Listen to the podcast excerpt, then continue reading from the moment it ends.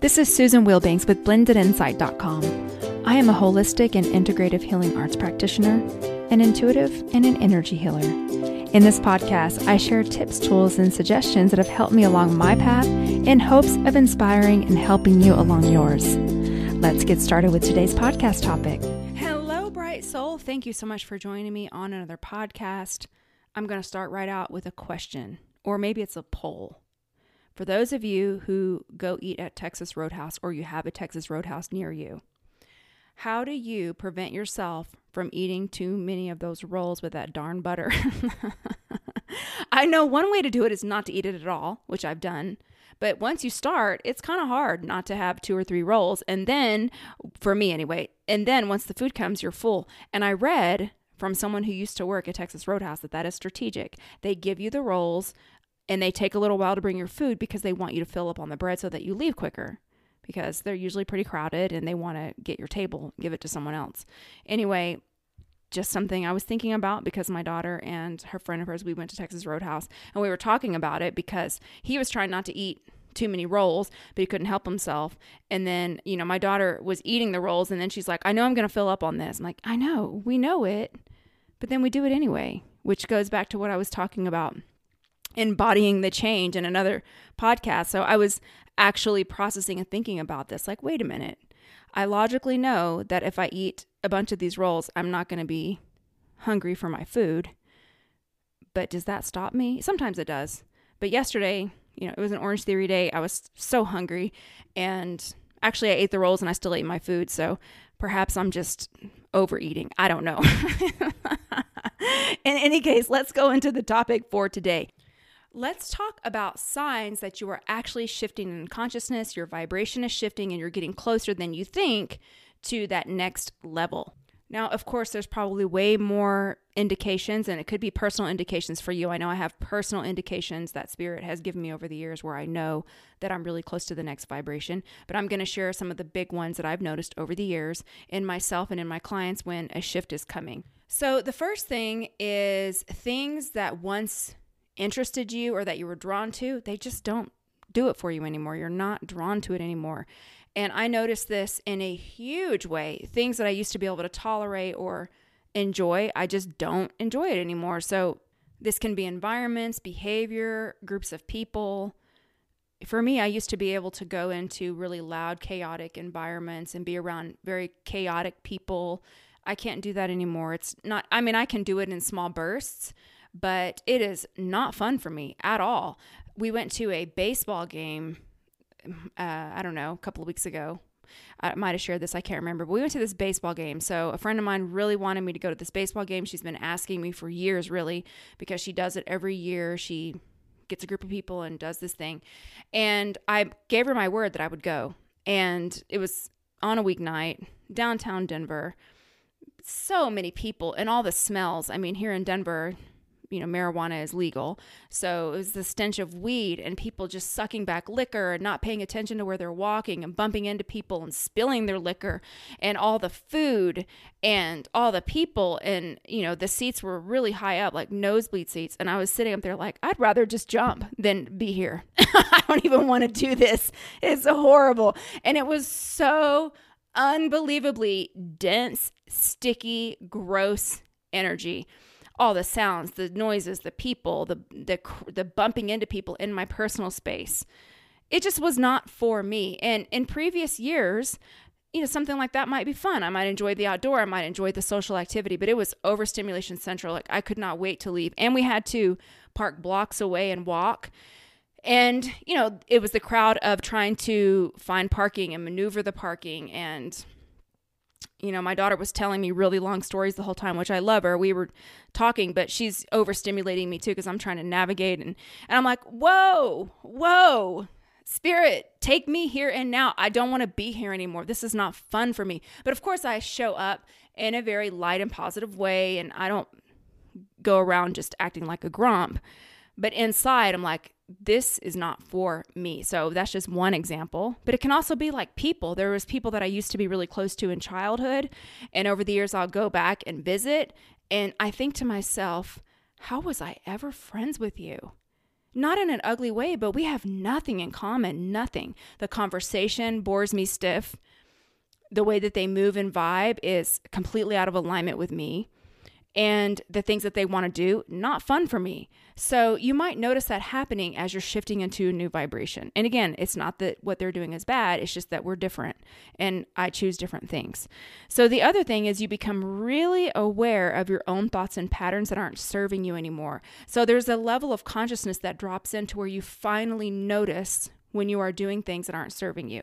And this could be self-sabotaging behaviors. It could be just patterns of thinking that you have been going over the years and all of a sudden it pops up like wait a minute why am i that's not true. Why am i doing that to myself? So that is also something that starts to drop in a lot quicker. And part of that is because if you can stop it or notice it as it's happening, you have the opportunity to change it. Because if you're not aware of it, you can't change it. So, in order to change something, we have to first become aware of it. And as your vibration is shifting and your consciousness is expanding, you're able to catch those things quick quicker before they materialize or before you act on them. So, the other thing is you want to explore your own beliefs and desires.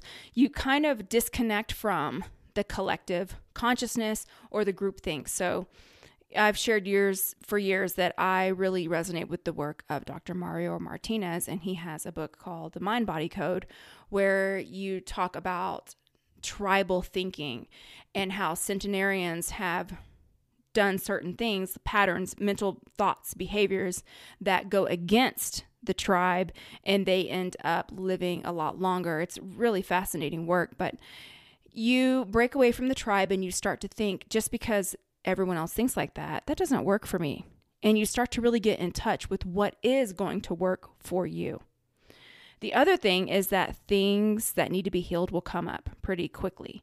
And a lot of times when you get on this path, I've had this happen to myself and with clients over the years, is that you become, your spiritual growth becomes accelerated. So it seems like everything is happening at once sometimes. So it could be something physical in the body that needs to be healed. It could be a past trauma or a past heartbreak that starts to weigh on you really heavy where you start to feel like I've got to move through this, I need to heal this. And then those solutions start to drop in and then it's up for you up to you to follow those solutions. And the reason is because you are moving through these lessons quicker because you are on an accelerated path. This spiritual path is an accelerated one. So, what may have taken you 20 years if you weren't on the path may now take you five. You're going to get there quicker, but that also mo- means moving through the levels quicker. So, it might feel like it's harder, but it's not that it's necessarily harder, it's just it's quicker. So, I hope that makes sense. The other thing is you might be drawn to connection as opposed to materialism. So, I always joke around when people try to impress me with this is with my friends, but we're friends, so I'm going to share with you. It's just a joke because I like to laugh and I like to make light of the world because this is laughter is medicine and this is not easy. This is a tough school we're in. Earth school is tough. But when people try to impress me with their belongings and they lead with that, I always say, I'm like Shania Twain. That don't impress me much. that song. Do you remember that song by Shania Twain?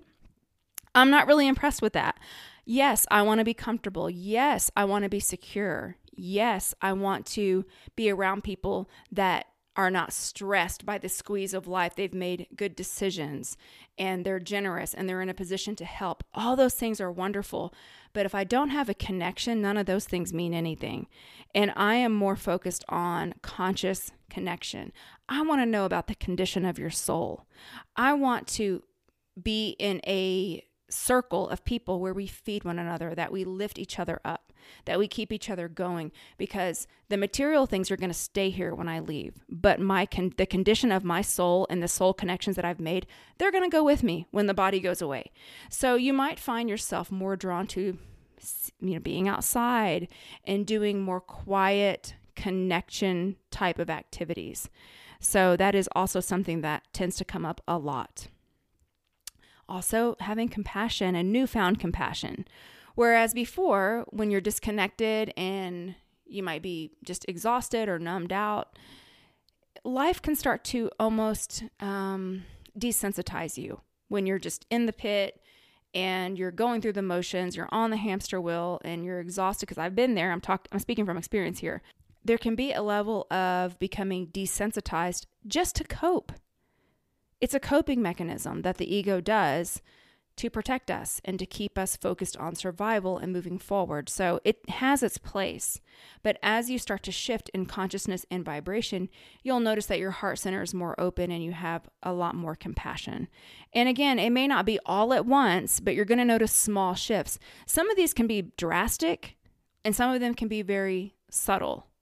But the more you become aware of what's going on, and the more you com- become aware of these shifts that are happening, these little changes, the better it can make you feel and the more encouraged it can make you feel as you are moving to the next level. Because we don't want to become weary in well doing, which is also something that some of us experience because it feels like it's taken a long time and it's hard and we get tired. So I get it. And the other thing I wanted to share is synchronicities. This can come in forms of reoccurring number sequences, it can be songs on the radio, it can be symbols for me, this is really interesting. So I often will get people that will repeat words to me that I said in prayer in private time with the creator. So there could be something that I'm working on doing in my gratitude journal, or it could be just something that I personally want, and those words will get used back to me. So it'll be something very specific, and these people don't have any idea, and they'll use the words back to me, and it'll catch my attention because it's as though the universe, God, the creator is saying, We heard you and you are in alignment with that vibration. This is why those words are being repeated back to you. And you might notice it with songs on the radio. You can notice it in dreams. Um, I have very vivid dreams. I do a lot of spiritual work in my dreams. I astral travel, all those things. I know that sounds a little out there, but people will come to me and say, You came to me last night in my dream and you did healing on me. I get that all the time. So when I remember the dream, I know it was a message. So I will usually write the dream down and pay attention because I know that there's something in it. So those are the things I wanted to share. Of course, there are a lot more, but those are the most common. And so the point of this is just to say keep doing the work. Just because you can't see the end result doesn't mean you aren't making progress toward what you are trying to accomplish. It can be lonely along the extra mile because most people don't want to go the extra mile. But in order to shift, you've got to do the work. So it takes time, it takes consistency of aim and effort, but you'll get there. And God has your back. God, universe, creator, spirit, whatever you want to call it, you're supported and guided. So let's go into a healing. You can uncross your arms and legs, and I will turn the healing on.